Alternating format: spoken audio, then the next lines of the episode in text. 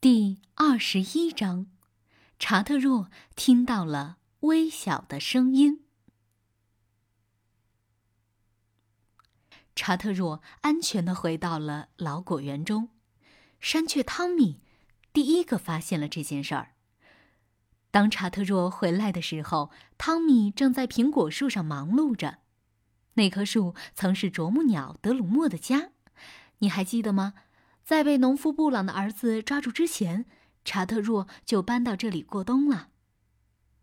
当时汤米正在忙碌，起初他没有看到查特若沿着冰雪覆盖的石墙走过来，直到听见查特若的脚步声，他才回过头来。看到查特若时，他大吃一惊，身子失去平衡，在空中栽了个跟头。幸好他及时抓住了另一根树干，才没有掉下树去。要知道，他对查特若的一切了如指掌，因为他亲眼看到农夫布朗的儿子把查特若抓走了。哎呀哎呀，真的是你吗，查特若？山雀汤米喊道：“你是怎么逃出囚笼的？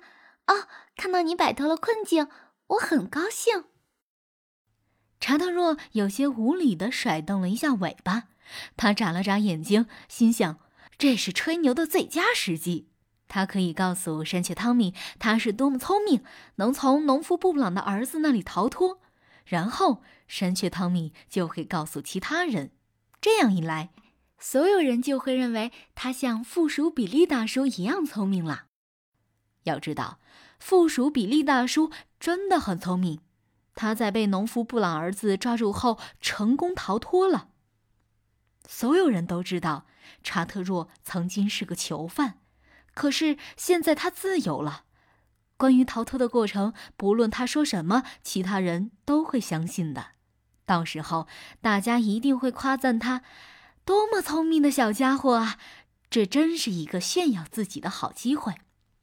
我我，查特若停顿了一下，重新开口：“呃，要知道事情是这样的，我，我。”不知怎的，查特若没办法说出自己要说的话。山雀汤米那明亮愉快的眼睛，好像能看穿他的心思，知道他的真实想法。事实上，每当查特若想要做坏事或吹牛时，他的心里总有一个小声音在说服他。刚才，当他想要自我吹嘘时，那个小声音这样说道。真不害臊，查特若，真不害臊。说实话吧，说实话吧。所以，他开口说话时总是犹犹豫豫、断断续续。你是不是想说自己足够聪明，愚弄了农夫布朗的儿子，并成功从他给你做的结实的笼子里逃脱了？山雀汤米问道。不是，查特若立刻回答道。呃，不是，我没有这样想。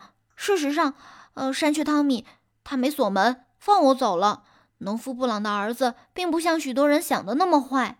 叽叽叽，山雀汤米笑道：“我之前就跟你们这些家伙说过，但就是没人相信我。现在你知道了吧？我一点都不害怕农夫布朗的儿子，一点儿也不害怕。如果绿草地的小家伙们见到他不逃跑的话，他肯定会成为我们最好的朋友。”或许是这样，查特若含糊的答道：“当我在囚笼里时，他对我的确很好。现在我不害怕他了，不过我并不打算让他再抓住我。”哼，山雀汤米有些不以为然的说道：“我喜欢去他手心里吃东西。你也就是在树上这样说说而已。我不相信你敢去他的房子那里试一试。”查特若反驳道：“现在不行。”汤米答道。我现在要为他做好多事情，不过改天我会展示给你看的。叽叽叽，查特若，有这么多事情要做，现在说话纯属浪费时间。我现在要清除苹果树上的虫卵了。哈哈哈，走吧，小红家伙。这时，一个声音从查特若身后传来。这时，查特若明白了，农夫布朗的儿子并不是忘了锁门，他是想给自己自由。那一刻。他明白了，他们已经成为好朋友了。